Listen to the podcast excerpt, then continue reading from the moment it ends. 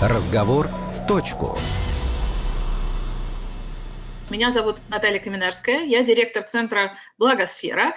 И сегодня я рада приветствовать вас на э, онлайн-встрече из серии «Backstage Philanthropy», Э, и эта серия в целом мы посвятили таким сложным вопросам э, жизнеустройства некоммерческого сектора благотворительности, которые обычно э, не разбираются в ППХ или считаются, что они являются таким общим знанием и не требуют обсуждения. Но мы поняли, что в какой-то момент, что нам нужно самим собираться, говорить, разбираться, как все это устроено, и стали, собственно, уже некоторое количество таких встреч, правда, еще до коронавируса провели в офлайне, надеюсь, что будем дальше тоже проводить в офлайне. Ну а сегодня у нас разговор онлайн. И я очень признательна коллегам из компании Deloitte, которые предложили тему для сегодняшнего разговора и предложили поделиться, собственно, результатами своей большой работы, которую они проделали и в бизнесе, и в том числе и для некоммерческих организаций.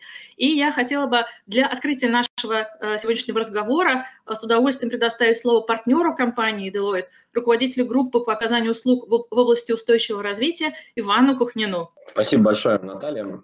Прежде всего, да, я хотел бы поблагодарить вас и Благосферу да, за предоставленную возможность. Мы всегда высоко ценим а, возможность презентовать какие-то наши исследования и те инициативы, которые мы делаем для некоммерческого сектора точки зрения управления рисками и в целом деятельности Deloitte. Ну, Deloitte порядка 30 лет в России занимается тематикой управления рисками, и я, например, по своей специфике деятельности занимаюсь в основном стратегическими репутационными рисками, работаю в области устойчивого развития, но мы а, активно видим а, на протяжении уже последних, наверное, года или двух некое ну, приход многих бизнес-практик и инициатив в некоммерческий сектор. И мы всячески стараемся это поддерживать и продвигать. И вот, соответственно, у нас родилась э, идея отработать некие механизмы оценки и управления рисками для некоммерческих организаций. И, соответственно, из этого родилось вот э, некое такое методическое пособие, которое абсолютно открыто для всех, оно бесплатное к использованию, да, к подходу оценки и управления рисками. Я бы хотел просто сказать, что здесь очень важно воспринимать процесс оценки и управления рисками как некий цикл, да, то есть это не разовое упражнение, и а, сегодняшнее то, что, о чем мы говорим, это неприменимо напрямую прям таки вот к нынешней ситуации и кризису, да, это не еще один вебинар про удаленную работу, да, или как, как справляться с коронавирусом. То есть здесь важно, что такой подход а, устойчивого управления рисками, да, он сейчас позволяет многим организациям а, чувствовать себя местами значительно лучше, чем другие организации себя ощущают. Но при этом это, конечно, постоянная инвестиция, и еще раз повторюсь, это не разовое упражнение. И передаю слово моей коллеге Татьяне Будишевской. Mm-hmm. Спасибо большое, Иван.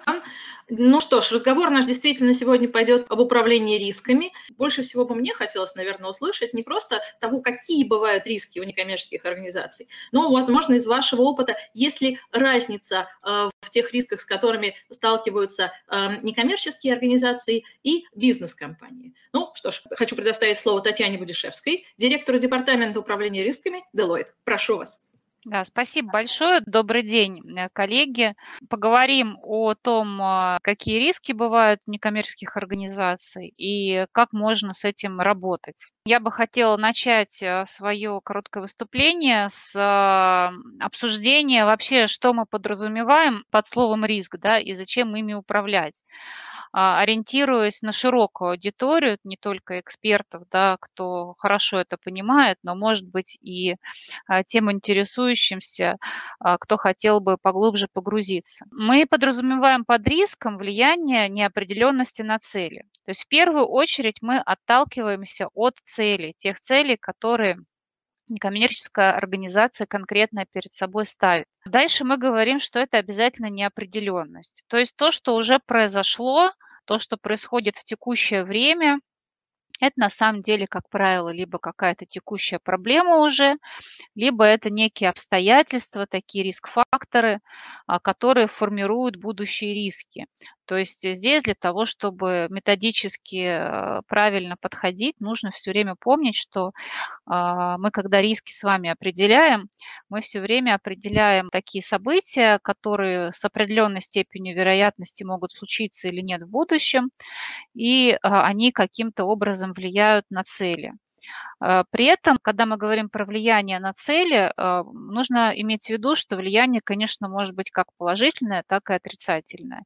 И, конечно, в прислове риска в первую очередь э, у нас ассоциация возникает да, с какой-то угрозой, с каким-то негативным событием, но в целом хорошо для себя не отрицать, что это может быть и возможностью, и это, собственно, открывает более широкий горизонт для управления такими рисками и возможностями. Что как бы нас двигает управлять рисками, а, почему именно для НКО тоже мы хотим это предложить и считаем, что тема актуальна.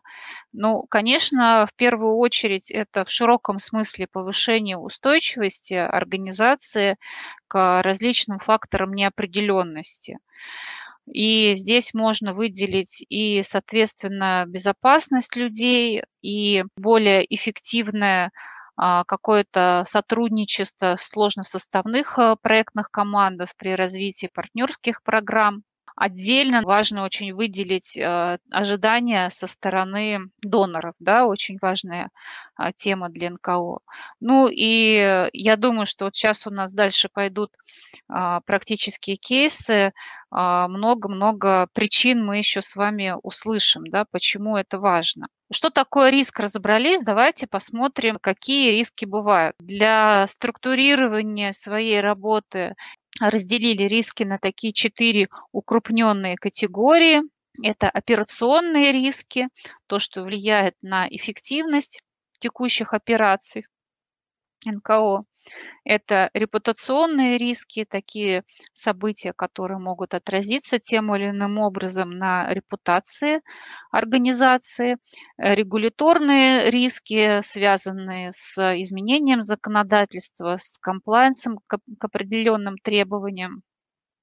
И риски финансовые, да, очевидно, связанные с финансовой сферой и влиянием на денежные потоки это, конечно, не конечный список, но вот э, такая хорошая база да, для тех, а, кому нужно начать с чего-то, оттолкнуться а, от такого контрольного списка да, или чек-листа для себя в понимании своих ключевых рисков. То есть здесь и э, важные операционные вещи, в частности, касающиеся а, работы персонала, работы IT-систем и такого вопроса, как злоупотребление – это репутационные риски, такой интересный момент, как недостаточная узнаваемость НКО, потому что НКО зачастую действует через э, других, а, ну, назовем их так, агентов да, в своей деятельности. И непосредственно результаты его деятельности не очевидны потребителям да, и получателям, что это именно благодаря данной организации происходит. Это тоже достаточно общая проблема, как мы увидели. Вот, э, регуляторные риски, неблагоприятные изменения либо нарушение требований, но и также и финансовые риски, а, сложности с формированием финансовой отчетности, а, незапланирован, э, невыполнение запланированного сбора пожертвований, утрата части финансирования или в целом уже, а, может быть, э, такого стратегического плана риски в части развития. Хочется отметить, что формирование, приоритизация вот этих рисков – это, конечно, такой один только из шагов. Давайте посмотрим в целом а, на процесс управления рисками. Мы очень пристально подошли к анализу и пониманию того, что будет э, практически полезно НКО из вот э, все, всей той огромной массы методологических материалов и наших практических наработок, которые у нас есть. И э, мы пришли к выводу о том, что все-таки вот этот базовый процесс управления рисками, он абсолютно применим к некоммерческим организациям. Первое – это планирование, это понятный да, такой шаг, а, который структурирует всю дальнейшую деятельность. Второе – идентификация, анализ риска. Здесь мы с вами поговорили о том, какие риски базовые мы видим. Конечно, каждая организация по отношению к себе еще дополнительно выявляет какие-то специфические риски, которые конкретно на их цели влияют в их конкретных обстоятельствах. Анализ риска может проводиться с помощью различного инструмента. Например, рекомендуемый нами инструмент – это диаграмма галстук бабочки, которая помогает понять причины и последствия риска и каким образом с ним бороться. Да? То есть это а, прямой такой мостик к управлению, к эффективному управлению, а, который дает а, такое наглядное представление для компании для того, чтобы понять, что необходимые шаги, как превентивных мер, мер каких-то, которые позволяют предотвратить события риска и воздействуют на его причине, так и каких-то реактивных мер смягчающих, они предусмотрены. А, непосредственно оценка риска на уровне НКО, вот в нашем примере на пилотном проекте, про который мы сегодня еще будем говорить с вами, мы использовали экспертную оценку. И э, следующий шаг – это, конечно, выбор э, меры реагирования, это воздействие на риск. Что дает а, риск-менеджмент именно в таком структурированном виде? Он дает возможность проактивно работать с рисками до того момента, когда они уже стали проблемами. Да?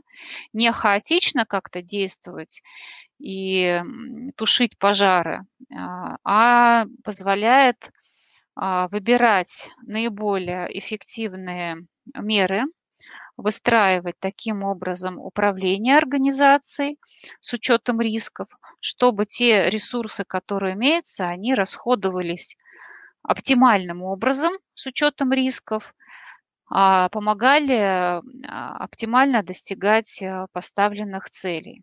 Еще несколько здесь а, блоков. Это мониторинг, документирование, обмен информацией. Тоже очень важные элементы, потому что идентифицировав риск, а, например, если мы решили, что мы его принимаем, он не требует дополнительного реагирования.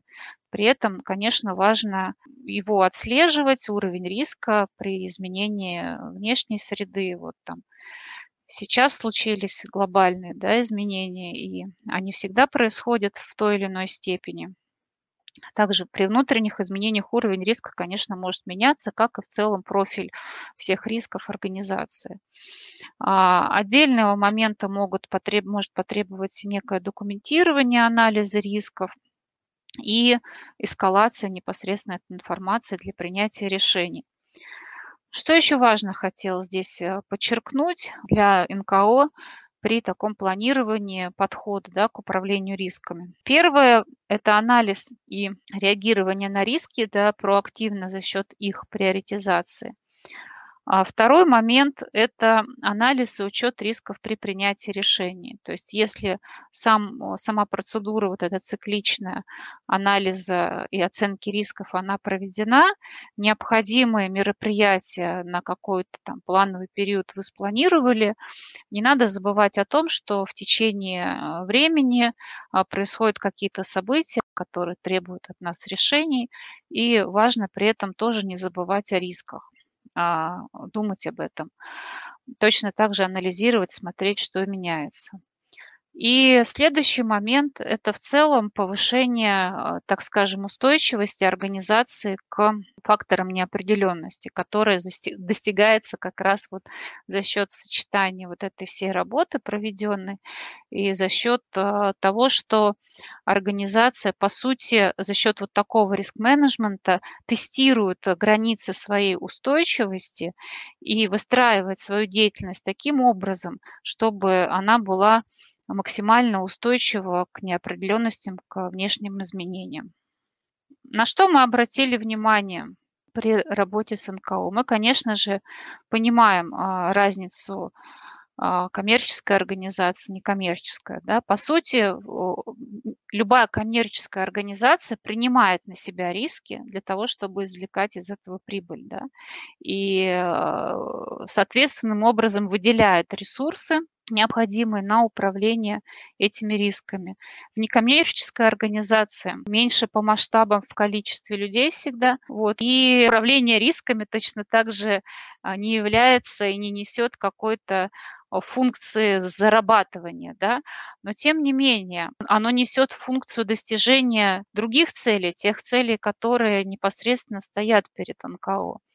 Поэтому вот с особенностями наличие внутренних ресурсов, если сравнивать роль а, э, каждого человека, каждого сотрудника в некоммерческой организации, в обычной, то в, коммерч... в некоммерческой организации она еще больше в части управления рисками. Здесь, по сути, нет у нас возможности переложить на чьи-то плечи эту заботу о рисках, да, на какой-то отдельный там компания выделила ресурсы, организовала отдел, и они там очень активно помогают бороться с этими рисками, их идентифицируют, там методики оценки проводят и так далее. То есть здесь у нас э, каждый сотрудник – это риск-менеджер, все должны активно вовлечены быть в этот процесс.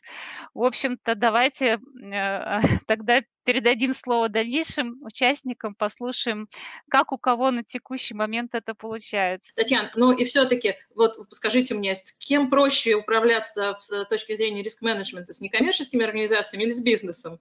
То есть я думаю, что для НКО, во-первых, наверное, такой шок, что такой набор огромных рисков появляется в, перед ними, они не всегда, возможно, ну, знают. Да. Может быть, с одной стороны, да, для НКО это такая более непривычная тематика, но с точки зрения, конечно, для нас э, самое главное, чтобы компания была заинтересована в результате. Угу.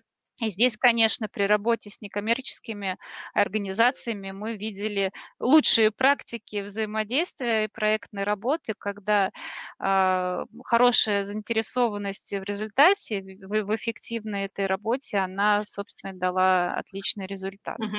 Угу. Спасибо большое, Татьяна. Мы не прощаемся.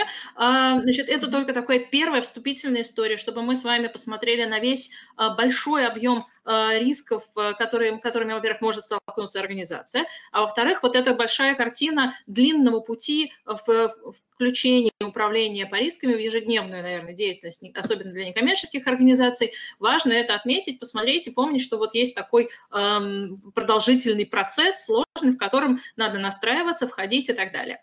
Спасибо, Татьяна. Эм, я хотела сказать, что э, когда вот я готовилась и знакомилась с этим материалом, понятно, как руководитель некоммерческой организации, я, конечно, все время тоже сталкиваюсь с разными рисками, но вот э, и это большой список э, материалов меня конечно, немножечко э, взволновало. Я подумала, есть ли еще какие-то э, более простые инструменты и механизмы, которые для тех людей, которые на первом этапе пытаются к этому себя как-то э, примерить. И вот с удовольствием был обнаружен такой инструмент, который называется рискометр. Я хочу предоставить слово исполнительному директору благотворительного собрания «Все вместе» Кире Смирновой. Кира, пожалуйста, расскажите, кто это рискометр и что с ним можно сделать. Здравствуйте, коллеги. Во-первых, я хочу оговориться, что слово такое необычный рискометр а, придумали не мы.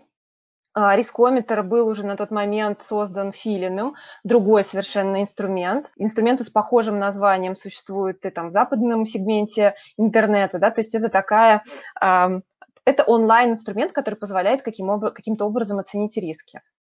А, мы его создавали в рамках проекта «Все вместе за разумную помощь» а, при поддержке Фонда президентских грантов и, а, что важно, вместе с Ассоциацией юристов за гражданское общество. Собственно, проект существует уже с 2017 года. Мы его начинали когда-то как проект «Все вместе против мошенников». В какой-то момент мы поняли, что, к сожалению, бороться с мошенниками тяжело, потому что некоммерческие организации вполне даже хорошие, порой выглядят со стороны а, не лучше, чем эти странные организации а, потому что а, уровень прозрачности очень низкий. Мы создали декларацию прозрачности, в которой буквально четыре пункта, они очень простые, в большинстве своем они, в общем-то, опираются на законодательные требования.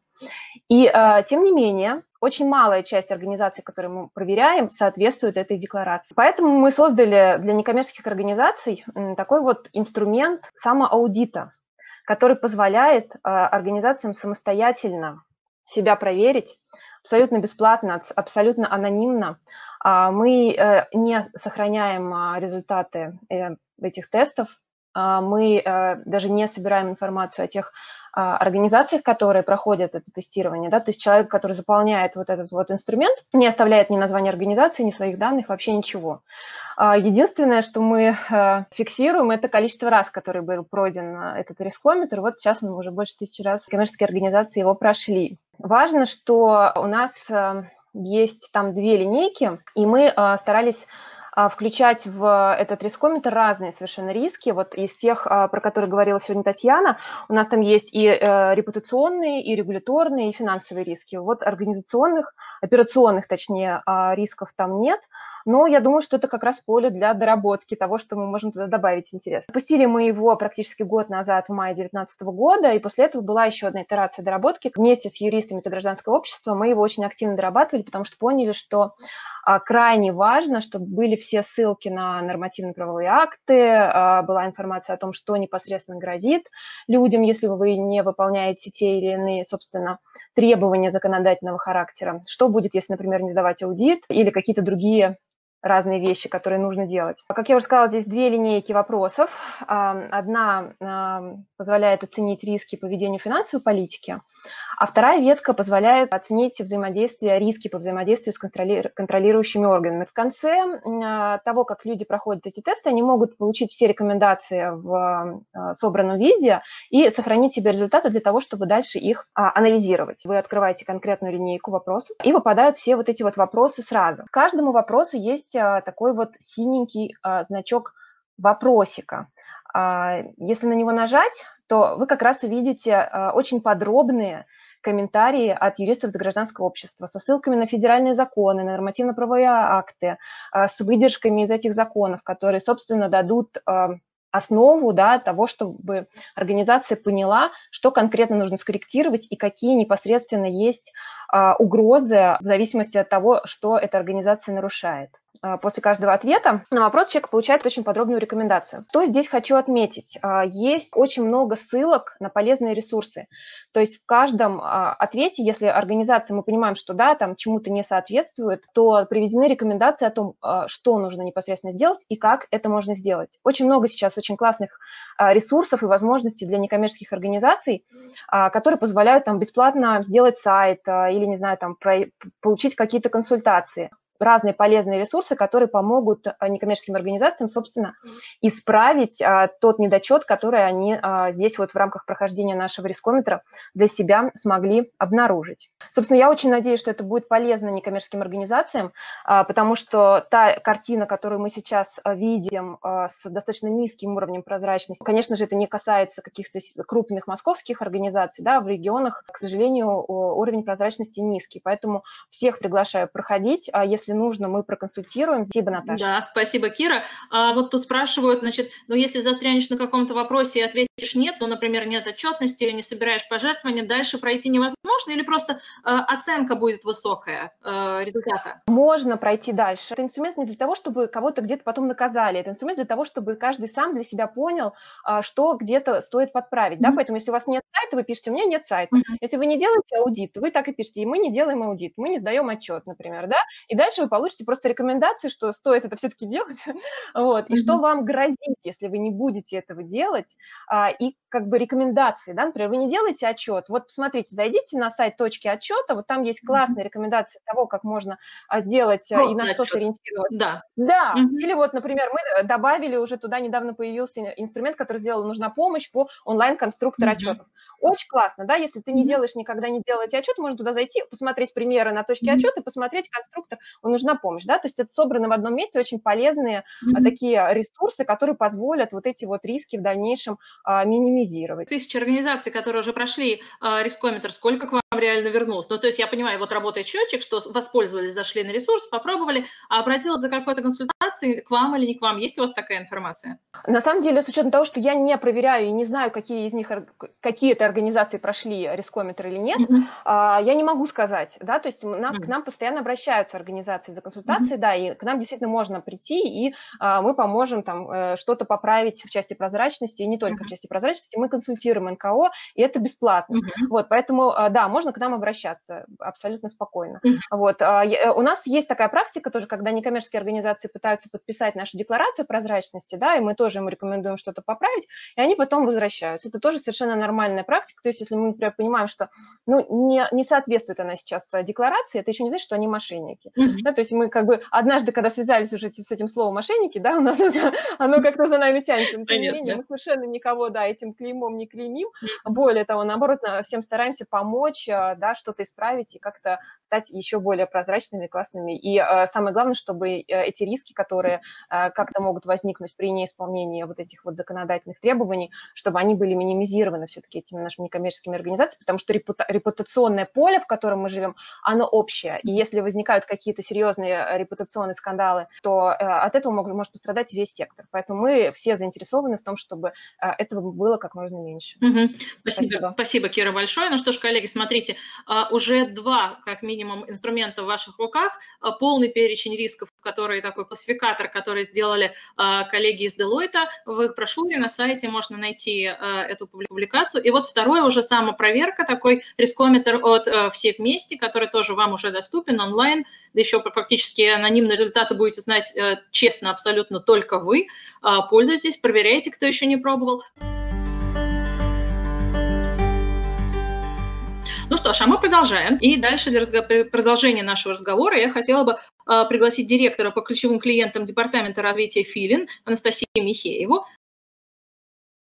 а, поговорить о том, как же вот, собственно, как же вычленять и, и оценивать наши прекрасные риски в НКО. А перед тем, как буквально я скажу про там, наши инструменты оценки, да, пару слов буквально о том, а, зачем это вообще нужно. На мой взгляд, это важно, потому что стоимость реализации может быть неподъемной для организации, да, и когда мы говорим про риски, то тут есть факторы внешней среды, то есть макроэкономические, с которыми мы сейчас все столкнулись, да, а есть пул условно контролируемых рисков, соответственно, которыми мы можем управлять с помощью наших решений. И не работать с ними, в общем, означает в некотором смысле, э, знаете, как нестись по трассе с выключенными фарами, да, да, и оценка нам дает возможность включить габариты, да, и увидеть, что происходит на дороге, вовремя свернуть, если мы несемся на какое-то препятствие серьезное. И глобальное за то, чтобы у нас все участники сектора ездили с включенными фарами, и в своей работе мы чаще всего сталкиваемся.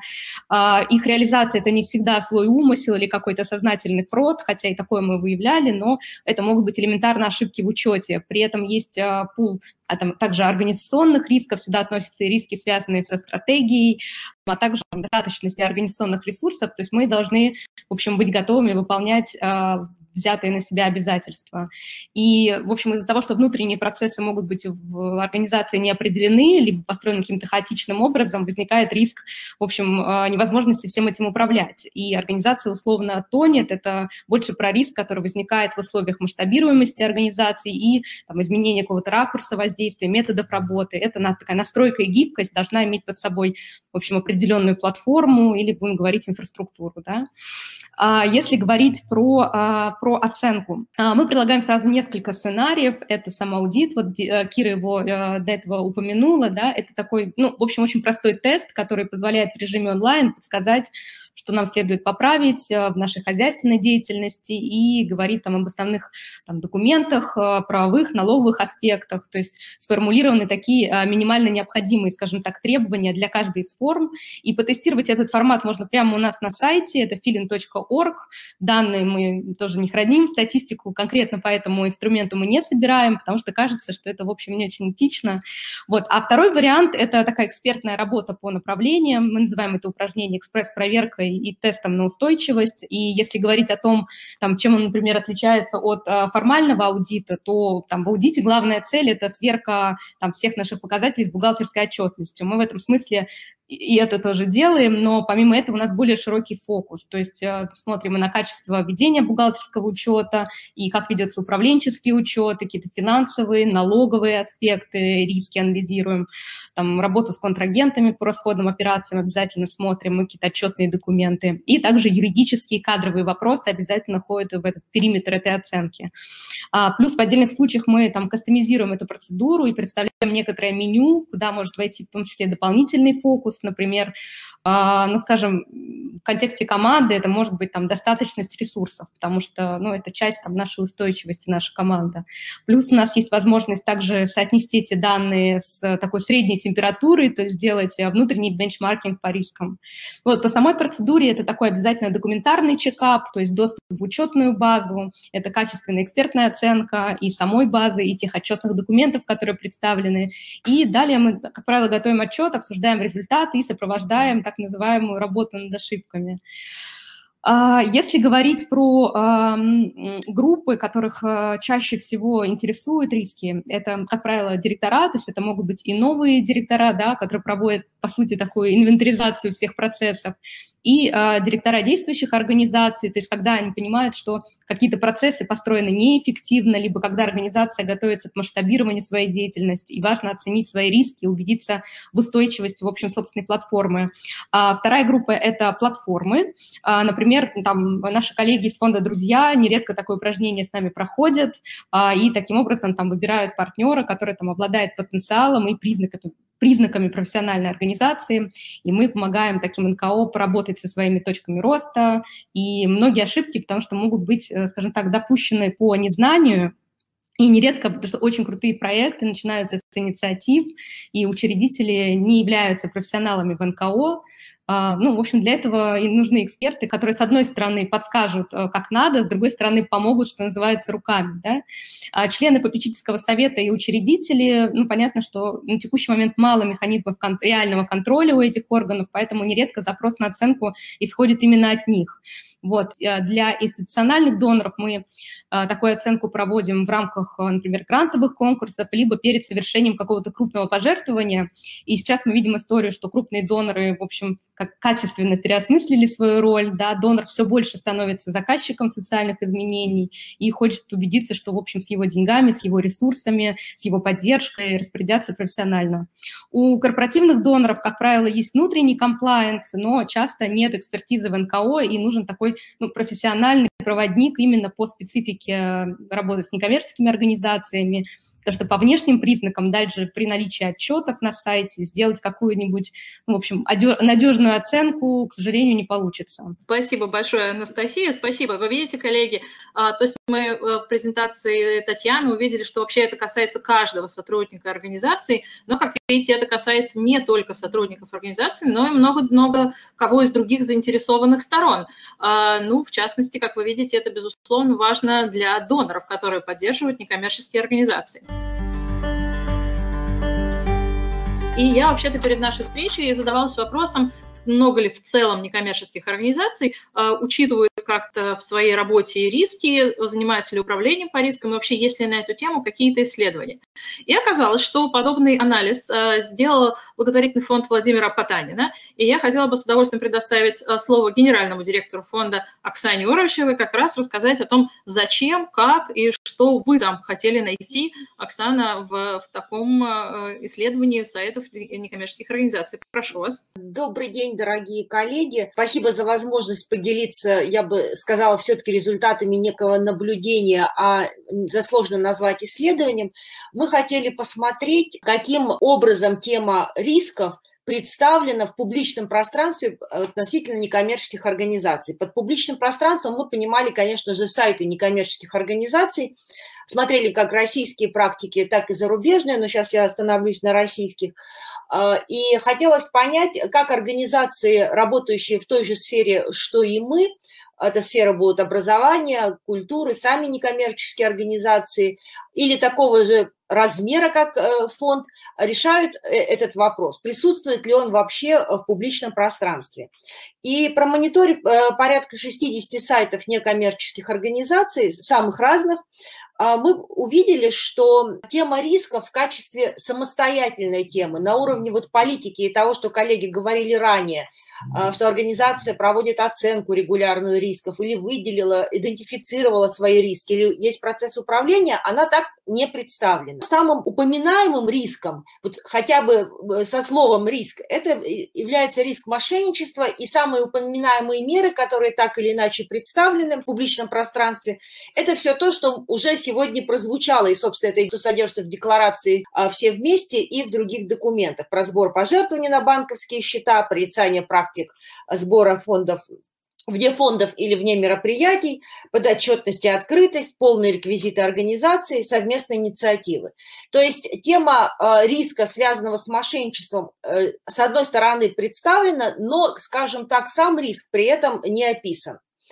А если посмотреть на какие-то другие риски или документы, которые бы нам попадались, то из 60 некоммерческих организаций антикоррупционные политики, а это еще один инструмент, который так или иначе связан да, с темой рисков, они представлены у только 13 некоммерческих организаций или 22%. И когда мы говорим про антикоррупционную политику, мы смотрели как на отдельный документ, так и на некую распределенную модель. Представлена тема как таковая или нет. И э, политики рассмотрения сообщений, это уже как бы обратная связь, да, получается, мы их не нашли ни у одной организации вот из 60, которых смотрели. А информация о горячей линии тоже еще одна связь с рисками, потому что хотелось бы понимать реакцию на то, что делает организация. Горячая линия размещена у четырех НКО. Это 7%. Но еще раз хочу подчеркнуть, что это результаты вряд ли нас можно назвать репрезентативными, мы скорее сделали свой такой обзор, чтобы попытаться определить некие бичмаркинги в этой сфере, а не полноценное классическое исследование. Наверное, само исследование тоже было бы интересно а, провести, вот еще больше а, сфокусировав на теме рисков. Но на, пока, наверное, все. А для чего мы это делали, я расскажу чуть позже. Безусловно. Оксан, а можно маленький комментарий? Это региональные организации, это московские организации, это, я понимаю, что, видимо, это ваши благополучатели или потенциальные благополучатели. Как это? Это разные абсолютно организации, не обязательно наши благополучатели. Мы смотрели по сферам и по размеру. То есть это крупные фонды, это не важно, фандрайзинговый mm-hmm. это фонд э, корпоративный или частный. Вот, например, все три типа мы таких фондов смотрели. Mm-hmm. Или это организации не обязательно крупные, но работающие в аналогичных сферах. Очень интересно. Но, в принципе, всегда очень интересно, что мы о себе размещаем на сайте, который вообще, в принципе, многие считают, что уже устаревающий инструмент, все больше переходят в социальные сети, где такого рода информации, а, политик, правил, наверное, в принципе, найти почти невозможно деятельности организаций. Но вот, э, тем не менее, как видите, уважаемые коллеги, доноры обращают внимание на какие материалы о себе вы размещаете на своих а, а, веб-ресурсах постоянного, так скажем, действия, и это важно, чтобы у вас там все было аккуратно, качественно и хорошо. И э, действительно, я согласна и думаю, что эта э, выборка может оказаться и вполне репрезентативной в плане цифр о том, как бы, как э, у скольких организаций такого рода информация не просто присутствует, но еще и включена э, в операционную деятельность.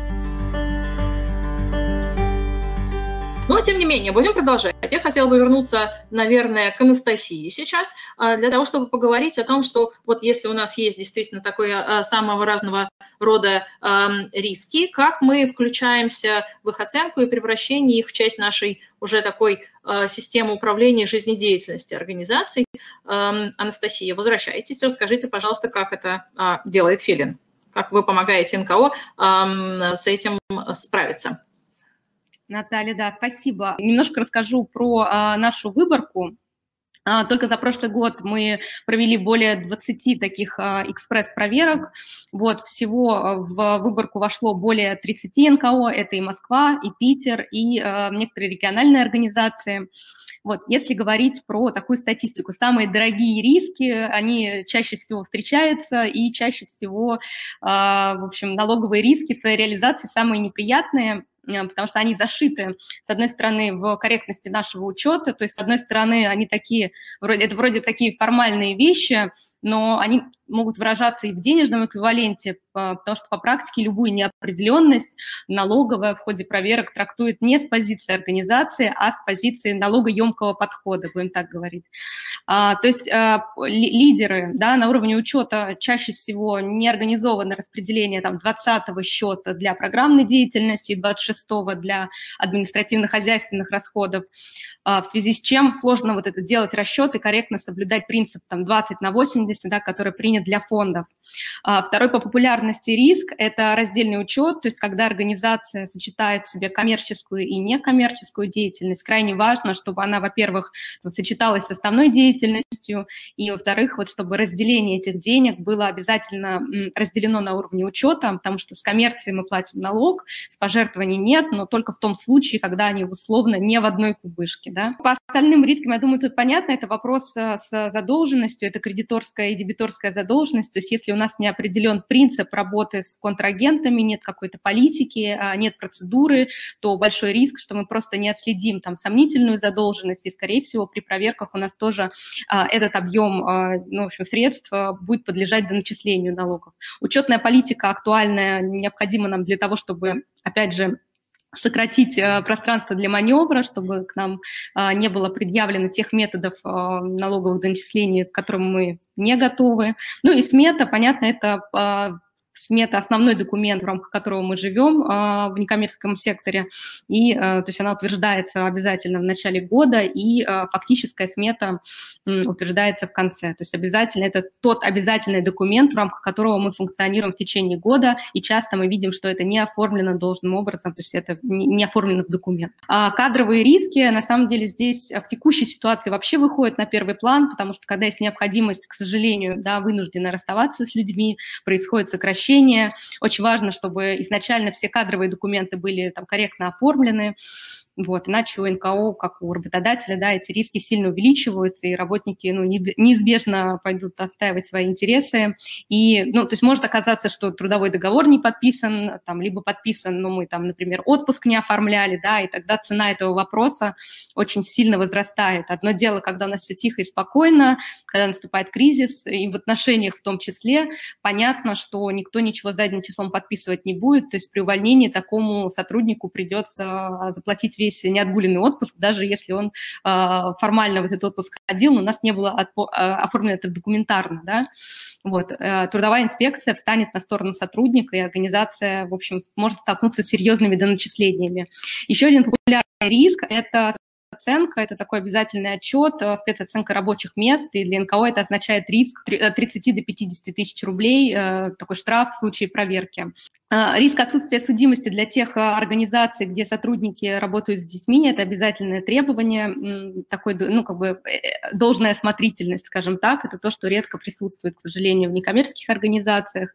И риски, связанные с ГПХ, с тем, как мы эти договоры, в общем, учитываем, понятно, что ГПХ – это часто при, привычная э, форма для взаимоотношений в некачественном секторе, и у нас здесь возникает риск признания их трудовыми в случае и с последующими доначислениями в случае, если они у нас некорректно отображаются да, на наших э, счетах, на наш, в нашем учете. А, ну, с юридическими рисками тут тоже все понятно, да, более 30% НКО из нашей выборки а, не оказалось тех или иных обязательных корпоративных документов, у 20% не оказалось оферты на сайте, хотя сборы заявлены, да. Ну и э, третья популярности – это неактуальный устав, то есть он либо не приведен в соответствии с текущей деятельностью организации, либо не соответствует требованиям текущего законодательства. Да, буквально пару слов о том, как мы э, работаем с рисками на платформе. В первую очередь все наши усилия, э, скажем так, направлены на защиту интересов учредителя, донора и самого НКО. Вот. А в первую очередь мы постарались автоматизировать учет, насколько это возможно, выстроили такой, э, скажем так, замкнутый RP-цикл на базе 1С комплексная автоматизация – и соединили управленку и бухгалтерию. То есть данные не расходятся, потому что у нас, знаете, обычно директор живет в одних сущностях, в одних цифрах, бухгалтер в других. В общем, мы постарались максимально сделать прозрачный и непрерывный этот учет. А, то есть для нас было важно обеспечить а, непрерывность этих учетных функций в связке с юридическими аспектами, кадровыми вопросами, потому что в НКО часто очень многие вопросы взаимосвязаны, и каждая там операция в нашем случае проходит дополнительную проверку на предмет соответствия уставной деятельности, целевого расхода. Ну, помимо этого мы обязательно отслеживаем законодательство, проверяем контрагентов по расходным операциям и можем какие-то вещи подсказать. Мы также э, помогаем там, нашим организациям на обслуживании, в общем, разрабатывать внутренние политики по должной осмотрительности при работе. Это и подрядчики, и контрагенты. Э, еще у нас э, есть внутренний аудитор, а, это как отдельная функция, потому что ну, важно не только во время аудиторской проверки проводить анализ, но и непосредственно там в ходе работы. Да? И еще про пару слов про систему согласования. Сейчас это выходит на первый план, потому что гибкость и, скажем так, делегирование ответственности и полномочий сейчас как никогда важно, и при этом мы обязательно сохраняем функцию контроля. То есть в личном кабинете видно, кто какую заявку на оплату создал, в рамках какого бюджета, вот, и все, в общем, все согласования всегда проходят онлайн, и видно, Э, все перемещения там, денежных средств и, ну, в том числе, э, распределение вот этой ответственности по бюджету, по сметным обязательствам. Еще такая важная там, особенность, да, у нас в системе, на уровне системы настроены такие красные флажки, они позволяют реагировать не только уже после того, как случилось э, тот или иной, э, там, то, то или иное событие, то есть система сама подсказывает, если у нас планируется выполнять, планирует к выполнению какое-то действие, которое не предусмотрено регламентом. То есть высвечивается красный флажок, и мы предупреждаем, а, ну, собственно, о том, что там, это, это действие не следует делать. Вот, единственное, что мы не делаем, это мы не принимаем решения за некоммерческих организаций, у нас есть процедура, то есть мы, в общем, ну, прощаемся с теми организациями, у которых есть признаки фрода, да, по, при нашей системе это там достаточно легко отслеживается. Это единичные случаи, да, но, к сожалению, они все же бывают. Еще буквально пару слов. У нас нередко бывают такие ситуации, когда мы предупреждаем о реализации какого-то налогового риска, и ну, директора вступают с нами в спор о том, что там, это, это их решение, это их зона ответственности. Мы не претендуем, мы просто прописываем, что есть такой-то риск, просим директора подписать, что он согласен, что он понимает, что какой-то присутствует, да. И на самом деле по практике 70% таких споров решаются вполне вот такой процедурой, может быть, формальной, но, в общем, обязательной, что мы не принимаем решение, но мы обязаны сообщить, что надвигается такая-то такой-то риск.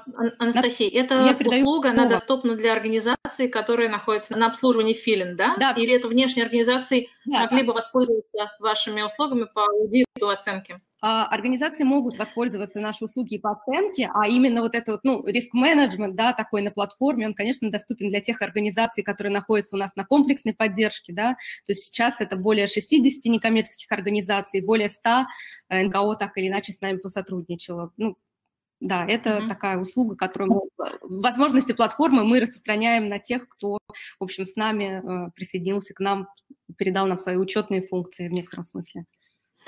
И я хотела еще уточнить, вы говорили, что все ведется на платформе на учете 1С, и это не стандартный модуль, это вы специально доработали какие-то показатели, вот то, что вы говорили, флажки да. э, и так далее.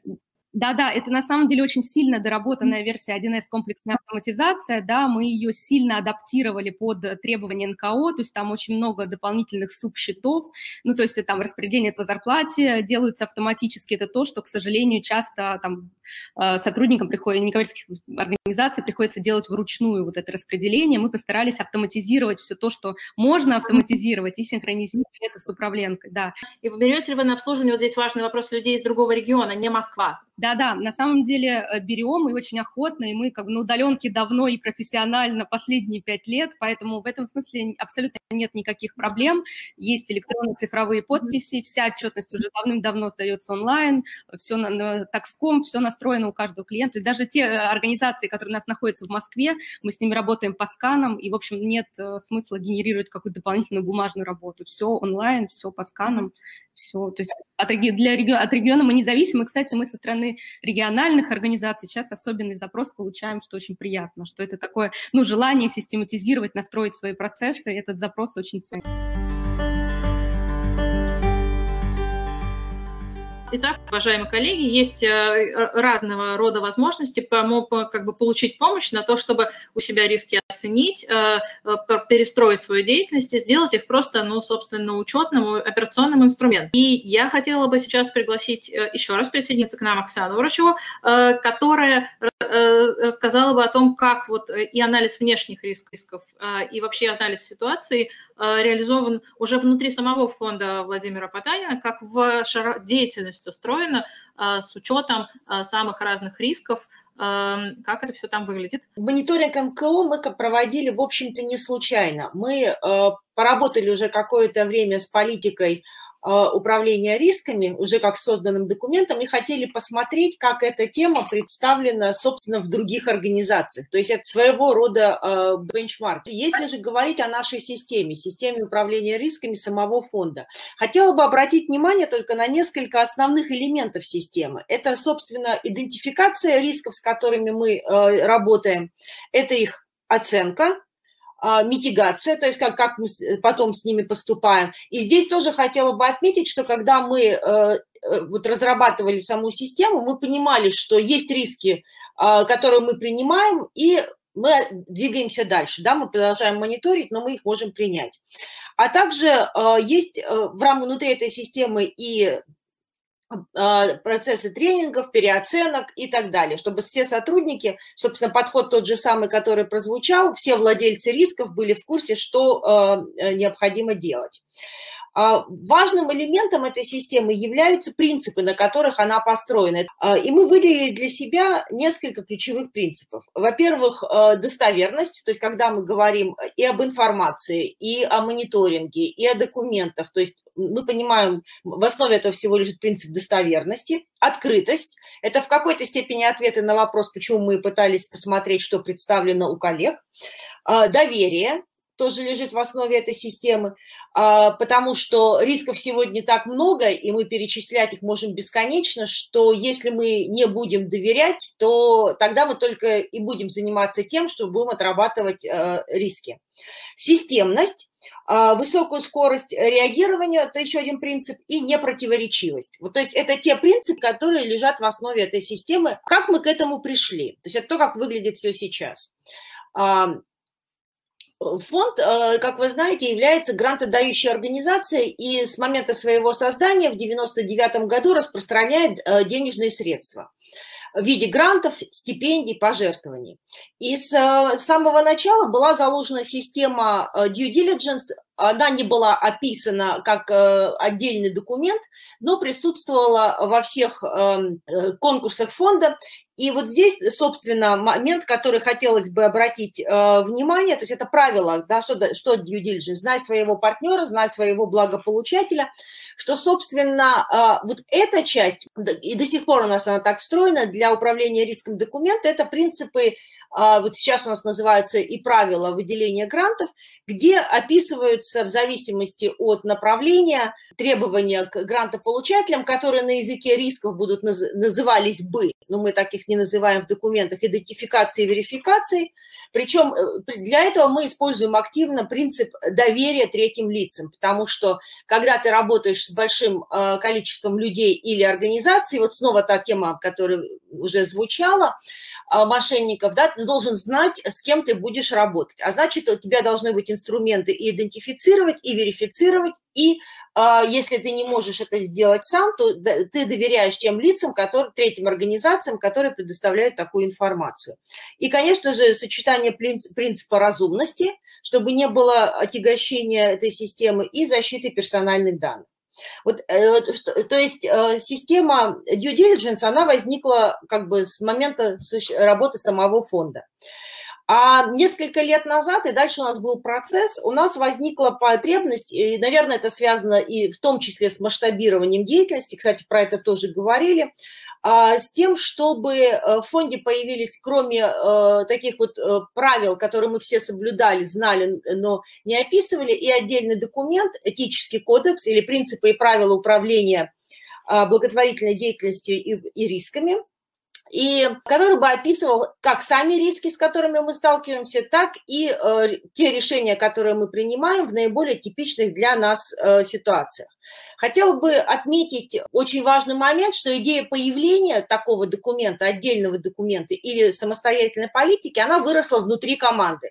То есть достаточно вот уже прозвучал традиционный подход, когда э, интерес к этому проявляет в первую очередь руководство. У нас был интерес как бы и команды, и руководства фонда, он совпал, что появилась потребность в появлении специальных политик. Он основан, естественно, на миссии и ценностях фонда и закрепляет, этический кодекс закрепляет рискоориентированный подход и создание э, уже в фонде комплайенс-системы на таком более, э, скажем, формализованном уровне, потому что э, система была, но была не формализована. Этот этический кодекс мы применяем не только к себе, но и ко всем, то есть к сотрудникам, но и к нашим партнерам, и к нашим благополучателям. И те, кто сталкивался в работе, с кем мы э, заключали какие-либо, вступали в договорные отношения, наверное, обратили внимание, что там такой пункт в договоре обязательно присутствует, про этический кодекс.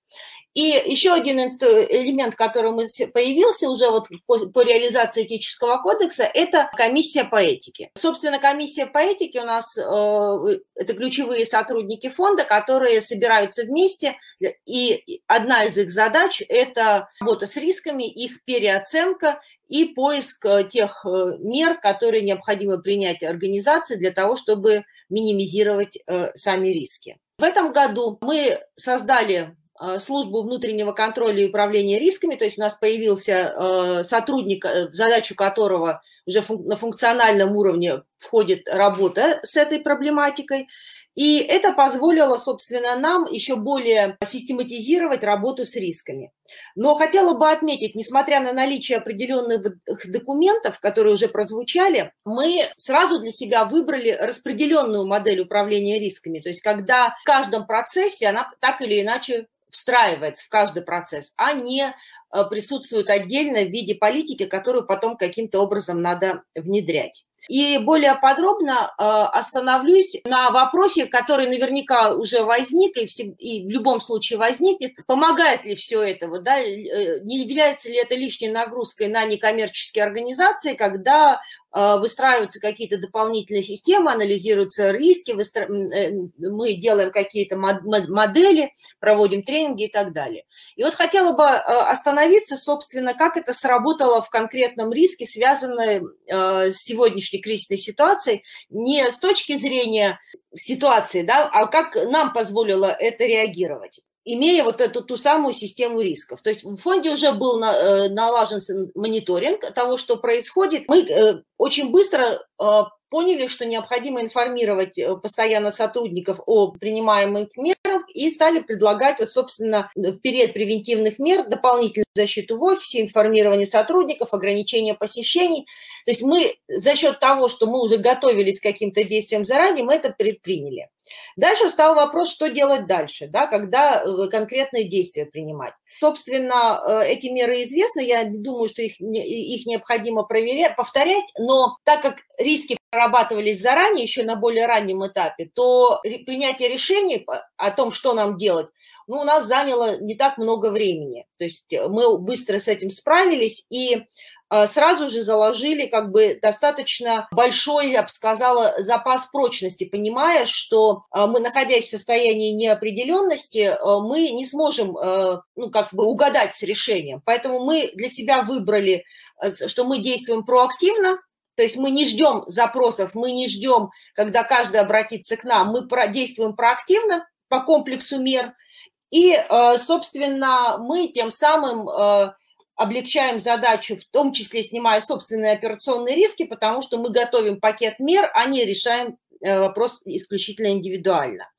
Ну и дальше мы действовали, продолжали действовать, э, собственно, э, таким же образом, переводя организацию на удаленный формат работы, режим работы, и, собственно, есть и план на чрезвычайную ситуацию. То есть все это разработано, постоянно проверяется, и когда мы подходим к той или иной э, стадии э, кризисной, то нам гораздо проще принимать решения и оперативно находить выход. Но э, еще раз подчеркну, что само наличие системы управления рисками и вот внедрение э, риск-менеджмента на более раннем этапе очень помогло нам сгруппироваться и перегруппироваться, когда кризисная ситуация на самом деле случилась.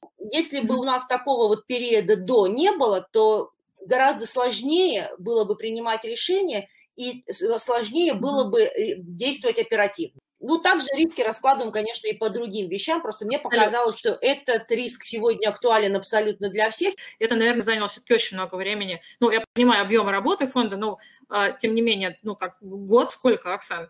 Но над этическим кодексом мы, наверное, работали примерно год, и у нас было несколько таких активных сессий с сотрудниками, чтобы все ситуации, которые возникают на практике, они там нашли отражение. И сейчас очень легко посмотреть, mm-hmm. а что же делать, если ну, потому что, почему этический кодекс, почему у нас есть отдельная антикоррупционная политика, потому что действительно это одни из ключевых рисков для любого э, благотворительного фонда, особенно грантодающего, и э, для того, чтобы было всем понятно, как мы действуем, это как раз очень удобно было прописать. Прекрасно. Спасибо большое, да. спасибо, Оксана. Нас есть э, прекрасный живой кейс, э, который компания Deloitte вместе с фондом продовольствия Русь э, провели, поработали и посмотрели, как это можно сделать на примере организации уже не донорской, а другого, другого плана. Поэтому я сейчас хотела бы пригласить присоединиться к этому разговору президента фонда продовольствия Русь Юлию Назарову, и, наверное, попросить вернуться Татьяну Будишевскую, потому что я понимаю, что это такой будет парный конференц уважаемых коллег с рассказом, как все происходило, что это дало и, собственно, где там все подводные прекрасные камни, как все получилось. Я, наверное, тогда начну. А, я являюсь руководителем фонда продовольствия «Русь», и, собственно говоря, наверное, я уже не буду говорить о том, что а, некоммерческий сектор а, ничем не отличается от коммерческого сектора. У нас отличаются исключительно те э, конечные продукты, которые выпускаются на рынок, да, которые, или тот эффект, который мы оказываем. Но по сути э, все те механизмы, которые применимы в коммерции, применимы и к некоммерческому сектору. И в данном случае вот такими разными словами мы пытаемся донести, что важно, чтобы некоммерческая среда, она понимала и была готова к тем рискам, к тем форматам управления, которые работают в коммерческой среде. А, собственно говоря, а, я просто коротко хотела бы рассказать, как это происходило, ну, так, чтобы это было тоже понятно коллегам. Мы всеми сотрудниками фонда приняли участие в, вот в, этом, в этой аналитике.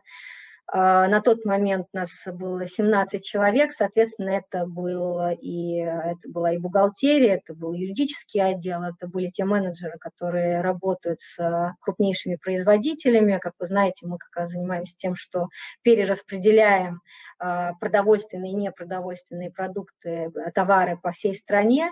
И, собственно говоря, а, все сотрудники фонда высказали свои опасения, свои риски, свои вот какие-то вопросы, которые им кажутся какими-то недоработанными.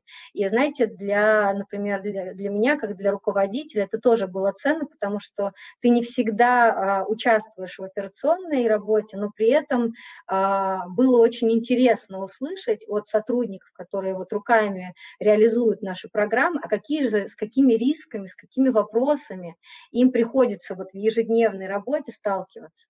И это был тоже такой а, определенный experience, который, вот, например, я как руководитель получила, и а, мне показалось, что это очень крайне, крайне а, такая интересная информация, с которой тоже можно было бы поработать, потому что одно дело руководство да, фонда, как правильно коллеги заметили, руководители занимаются одними делами, а есть опер задачи, которыми занимаются другие люди, и получается, что не всегда ты понимаешь и можешь оценить э, существующие риски вот на, другом уровне. А, собственно говоря, таким образом а, весь фонд принял участие вот в, этом, в этой аналитике, и мы выявили несколько видов рисков вот с коллегами из Deloitte, и для нас было выявлено четыре вида риска. Возможно, а, эти риски в какой-то мере применимы к вам, возможно, в какой-то неприменимы, но тем не менее вот для фонда продовольствия были выявлены четыре вида рисков. Это операционные, репутационные, регуляторные, финансовые. А, и, а, опять же, разбиты на блоки. Вот здесь, может быть, а, есть какой-то еще комментарий со стороны Deloitte для того, чтобы вот мы очертили спектр тех рисков, которые вот мы с коллегами увидели совместно при таком подходе. Ну, спасибо, Юля, за слово. Я вот хотела поддержать тоже а, в плане а, того, что риск-менеджмент действительно, он является очень таким мощным инструментом для кроссфункционального обсуждения рисков и эскалации информации как вот снизу вверх, так и наоборот э, э, сверху вниз, когда идет информация от постановки целей непосредственно там через риски к дальнейшим действиям, да. И вот эти риск-сессии действительно, они таким достаточно мощным инструментом здесь являются. Сейчас буквально короткий комментарий с моей стороны, то, каким образом мы эти риски потом приоритизировали на риск-сессиях. Пока что, мне кажется, в сегодняшнем вебинаре мы еще не упоминали про вот следующий инструмент, это карта рисков или heatmap ее называют, тепловая типовая карта. Это инструмент экспертной оценки рисков, такой достаточно простой, когда экспертным образом мы анализируем, каково влияние риска, его вероятность, да, и э, получаем такую взвешенную бальную оценку. Вот. И, э, соответственно, если переходить э, к уже непосредственно карте а, рисков фонда продовольствия Русь, то как раз здесь мы можем увидеть э, тот эффект от данной работе, про который а, Юлия в самом начале сказала, что идет а, целенаправленное усилие по приоритизации рисков, да, поскольку проблем их всегда очень много, и каких-то текущих проблем, и, очевидно, вероятные такие потенциальные риски на будущее. И в этом ворохе, а, конечно, иногда сложно как-то структурированно действовать и целенаправленно планировать усилия, потому что вроде бы все важно, но на все сил, времени и ресурсов не хватает. Вот. И, соответственно, если посмотреть уже на результаты вот этих риск-сессий наших совместных, а, а, то мы видим, что вот из всех рисков а, несколько они попали в красную зону. Что это значит? Это значит, что это как раз те потенциальные риски, на которые в первую очередь нужно обратить внимание, что эти риски действительно они получили вот это обсуждение да, на уровне, а, на различном уровне взаимодействия. Вот, мы видим, что а, недобор волонтеров у нас а, в топовых рисках, так скажем, недостаточная узнаваемость фонда, поскольку как раз вот фонд продовольствия Руси зачастую не видят э, конечные да, пользователи результатов ваших усилий, что именно благодаря а, фонду происходит а, передача продовольственных, непродовольственной а, продукции. Также здесь есть проблема потенциальная да, с возможной недостаточностью персонала.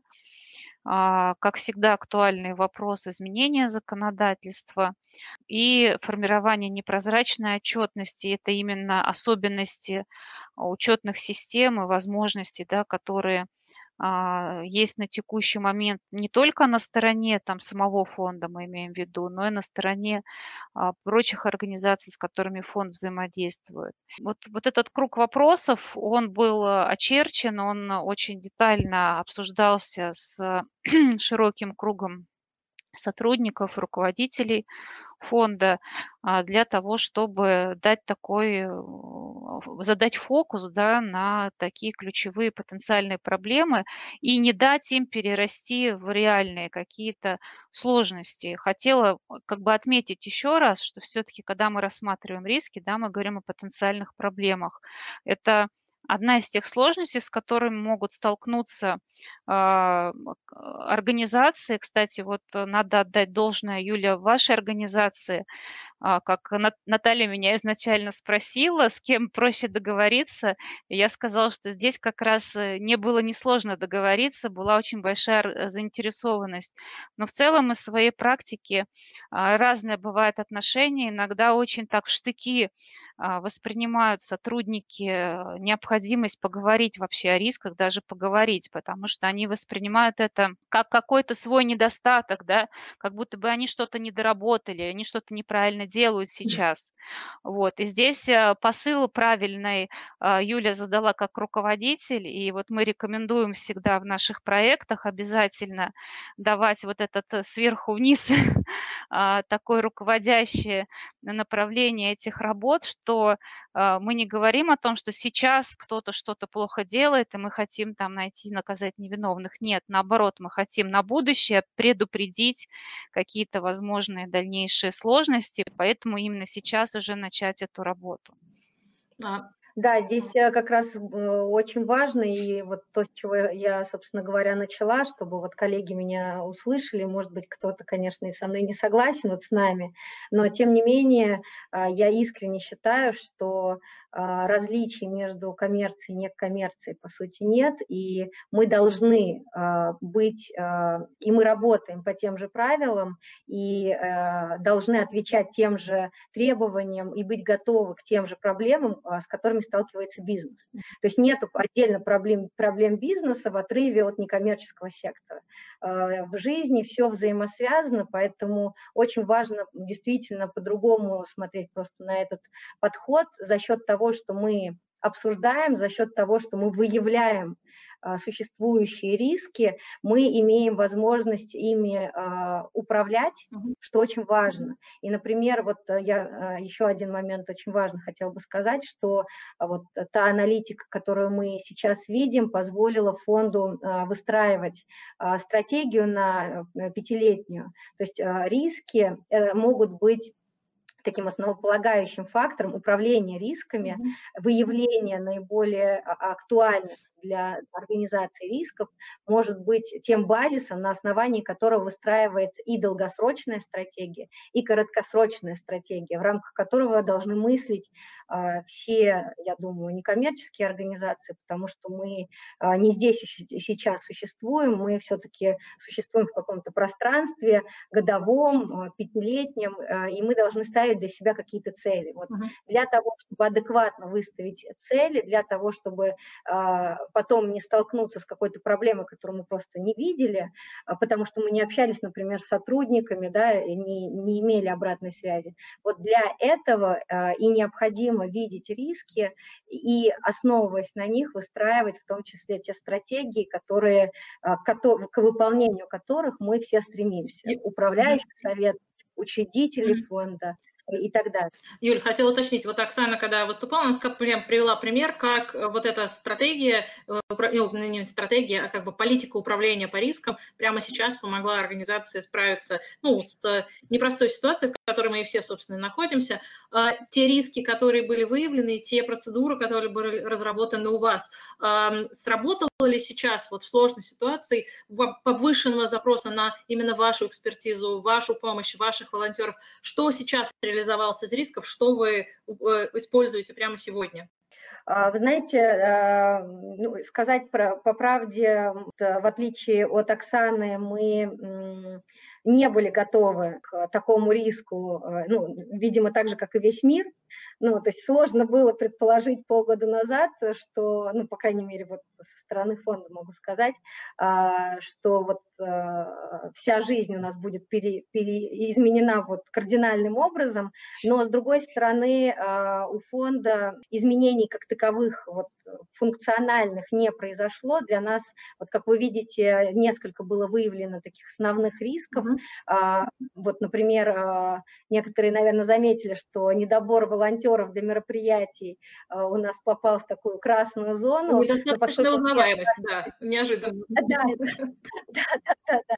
А, но, тем не менее, а, поскольку это постоянная такая, знаете, работа над собой, mm-hmm. понимание того, что вот у тебя в разговоре и вообще в работе появляется в качестве риска, это очень важный такой тул, который нужно применять постоянно. Mm-hmm. Поэтому в качестве такого первого кейса у нас действительно действительно попала вот такая вот такой аспект, как недобор волонтеров. Сказать по правде, конечно, сейчас с волонтерами ситуация, она кардинальным образом поменялась. У нас есть действительно ограничения по волонтерам, но только в разрезе наличия СИЗов, ну, вот этих средств индивидуальной защиты, что является основным таким останавливающим э, барьером. Но с другой стороны, как раз те риски, которые были выявлены, они помогли нам вот в течение наверное, полугода, вот пока мы да, э, их вывели, и выстроить стратегию, это первое. Стратегия в целом, она а, не сильно пострадала даже в связи с тем, что произошли вот такого рода изменения, потому что мы всегда работали через другие партнерские организации. Даже я вам больше скажу, что учет вот этих рисков позволил нам максимально быстро сориентироваться, найти новых партнеров. Uh-huh. Вот как бы вот даже хотела поделиться таким аспектом. На самом деле проблемы, которые появляются, это может быть э, таким новым, новым направлением, новым э, витком деятельности организации. Вот, по крайней мере, на примере фонда я могу так э, констатировать, что у нас появляются новые доноры, у нас э, стабилизировалось финансирование. Но, опять же, если ты видишь над какими задачами ты должен работать в большей степени, на какие задачи, ты приоритизируешь задачи, ты приоритизируешь свои риски, и таким образом ты просто понимаешь, что да, ты работаешь 24 на 7, но тем не менее у тебя есть обязательные вещи, которыми ты должен заниматься. Uh-huh. И таким образом у нас а, благодаря а, вот такому видению, широко открытым глазам, мы и финансирование сейчас получаем вот такое стабильное, сильная, и появляются новые доноры, и надо сказать, что даже вот та ситуация, которая складывается, в большей степени сейчас делает возможным а, и узнаваемость фонда. Безусловно, то есть мы безусловно. тоже работаем, угу. потому что э, как раз до, то есть э, мир поделился на до коронавируса и после коронавируса, и, конечно, аспект а, еды, аспект необходимости вот этой угу вот этой составляющей в нашей жизни, он становится ну, чуть ли не основным, потому что mm-hmm. люди по-разному реагируют, кто-то теряет работу, кто-то теряет э, человека, который приносил эту зарплату в mm-hmm. семью, а, то есть ситуации совершенно разные, поэтому а, вот деятельность фонда, э, она вот прям разрастается, запросов становится очень много, но тем не менее, а, вот имея вот эту карту, мы понимаем, какие аспекты нам необходимо докручивать, то есть где у нас вот эти недо, недо, недочеты в части, например, количества сотрудников mm-hmm. или в части отсутствия волонтеров в каких-то регионах, да, что, и, и, и делать так, чтобы мы выравнивали сравнивали все-таки свои риски и э, шли более не, не менее стабилизированно вот к своей задаче. Ну, понятно, Поэтому понятно. я могу сказать, что действительно вот то, что мы проделали, это э, было таким очень полезным упражнением, которое дало нам, а, которое подготовило просто нас к определенному периоду. Спасибо, Татьяна, спасибо, Юля. Есть вопрос, который меня как бы волнует тоже, э, как и человека, который перевел всю работу свою онлайн.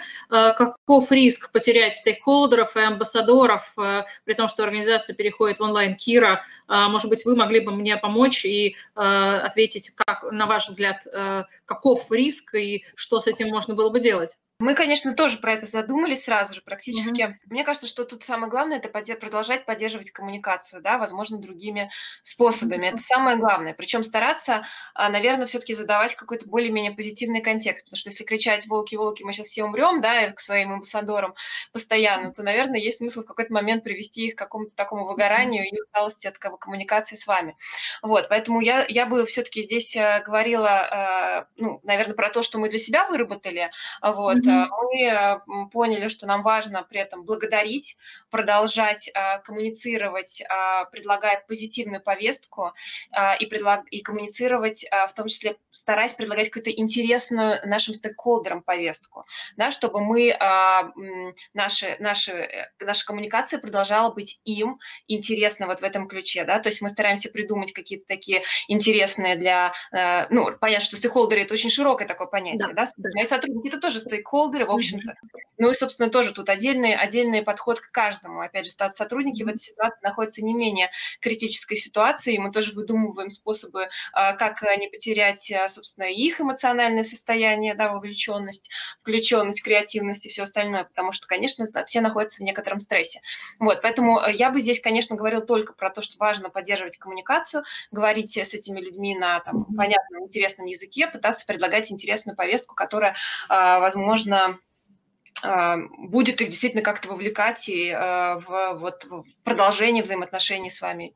Наверное, так, все очень просто. Ну, волнует только, что объем коммуникации при переходе онлайн, он как-то вы, вырос э, просто по экспоненте. И мне всегда немножко страшно, что мы э, наших э, партнеров, друзей, коллег, стейкхолдеров, амбассадоров просто так собою заполоним этими лишними коммуникациями, которые сейчас они и так перегружены. Это тоже, мне кажется, один из возможных рисков, и про, про это тоже надо думать, и, видимо, менять какие-то инструменты взаимодействия, вовлечения, хотя без коммуникации, я согласна, Кир, вообще как бы никак не продержимся и ничего не сможем сделать.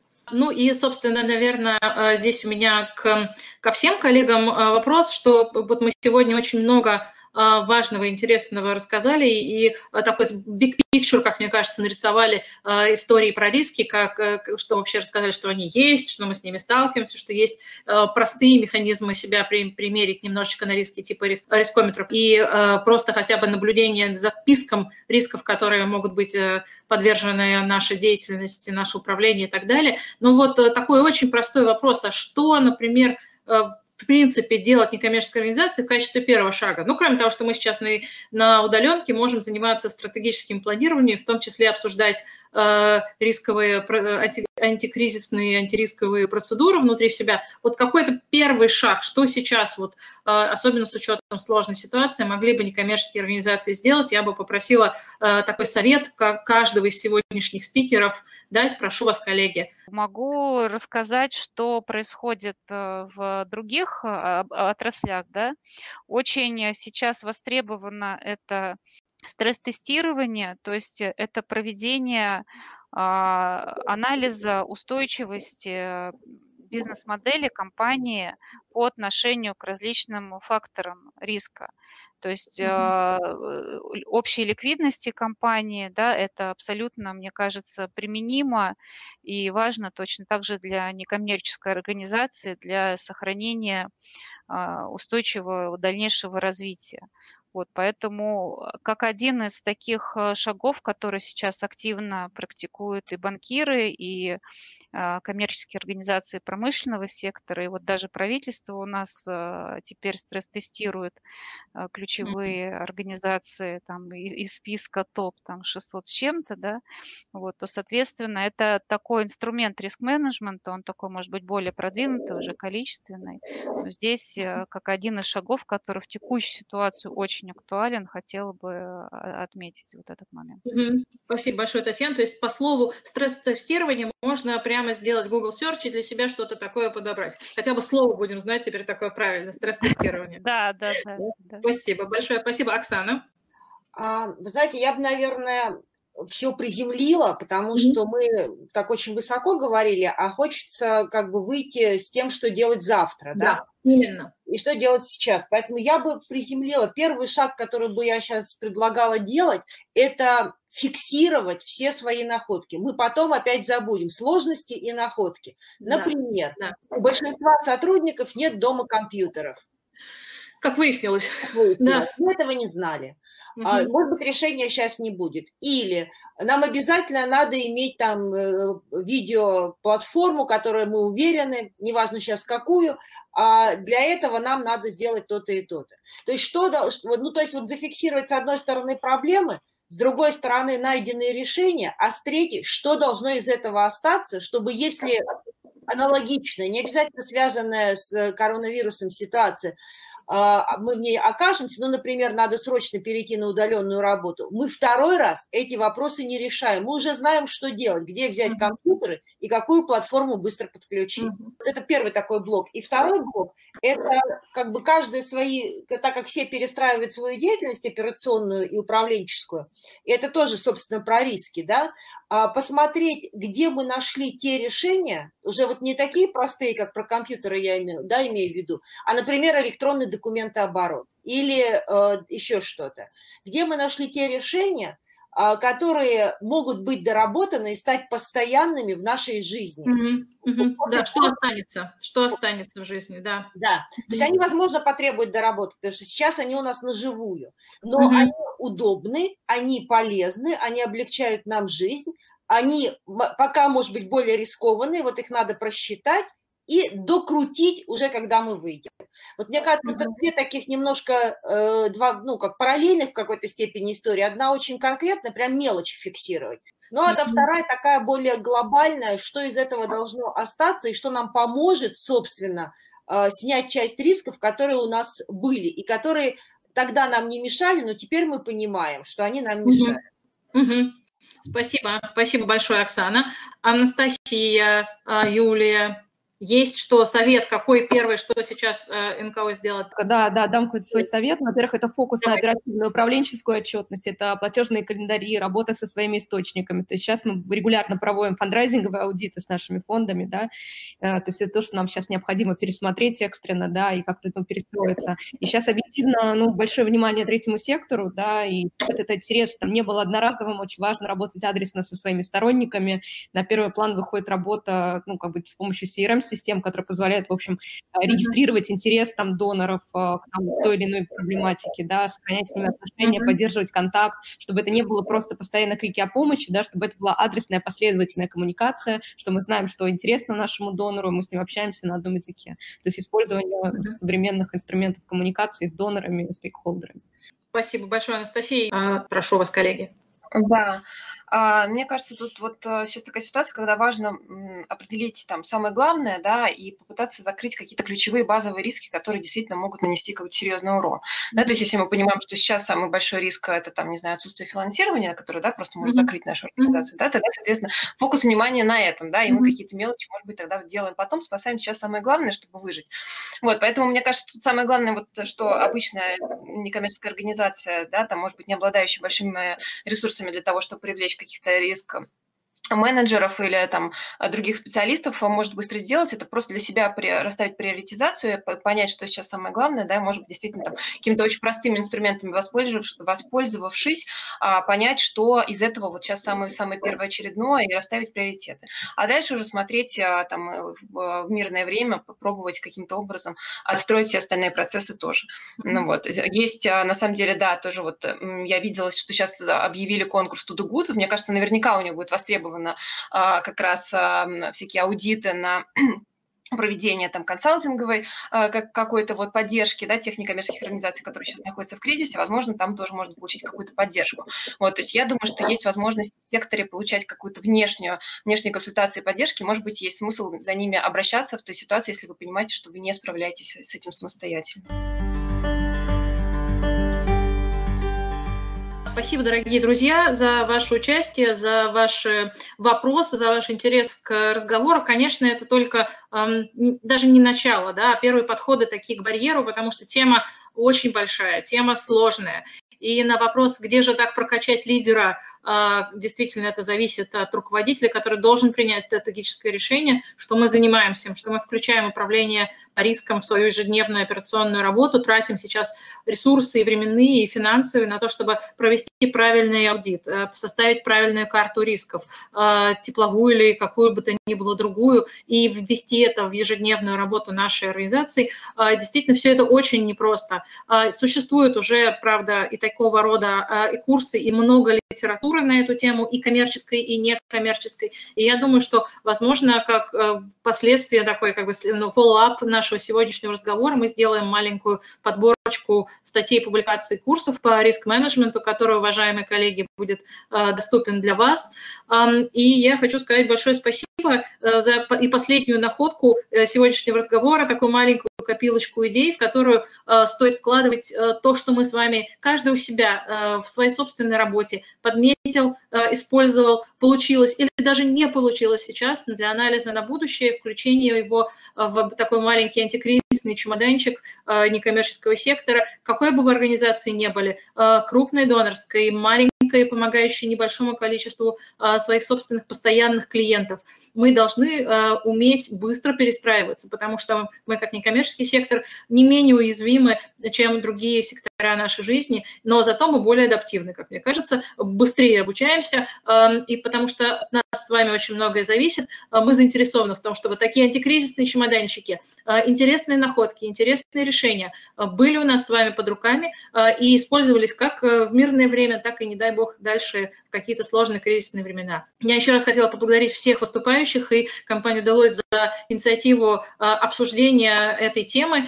Всех отправляю с удовольствием на сайт, где расположена вот эта брошюра с результатами всех исследований. Изучайте, коллеги, вдохновляйтесь, и давайте будем потом обсуждать, как мы это внедрили в нашу посткризисную прекрасную жизнь. Большое спасибо. Прощаемся на этом с вами. Всего хорошего. Этот подкаст создан с использованием средств гранта президента Российской Федерации на развитие гражданского общества, предоставленного Фондом президентских грантов.